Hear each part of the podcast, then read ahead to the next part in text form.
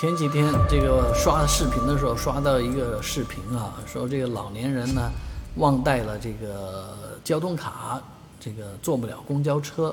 呃，因为手机上可以刷嘛，手机他又不会用啊，所以呢还给别人致歉啊，就下车了。啊，但是有很多网友反映呢，那个不是现在的事儿，是疫情期间的事儿。疫情期间要要出示这个码那个码嘛。嗯。那其实老年人上公交车现在真是不容易啊，他们最喜欢的还是使用公交卡，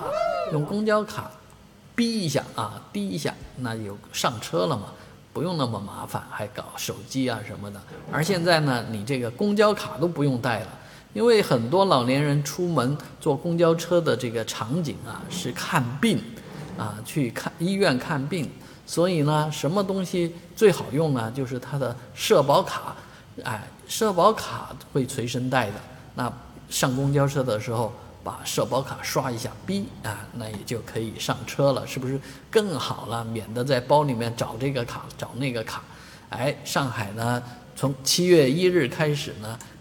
就可以刷社保卡，啊，乘坐公交、地铁、轮渡，啊，当然这是有前提的，就是你的这个社保卡要有啊，交通联合一卡通的功能，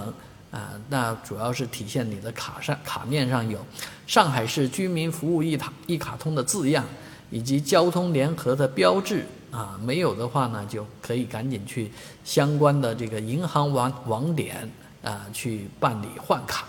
啊，当然，这个银行网点，呃，是哪些，我们就没法给你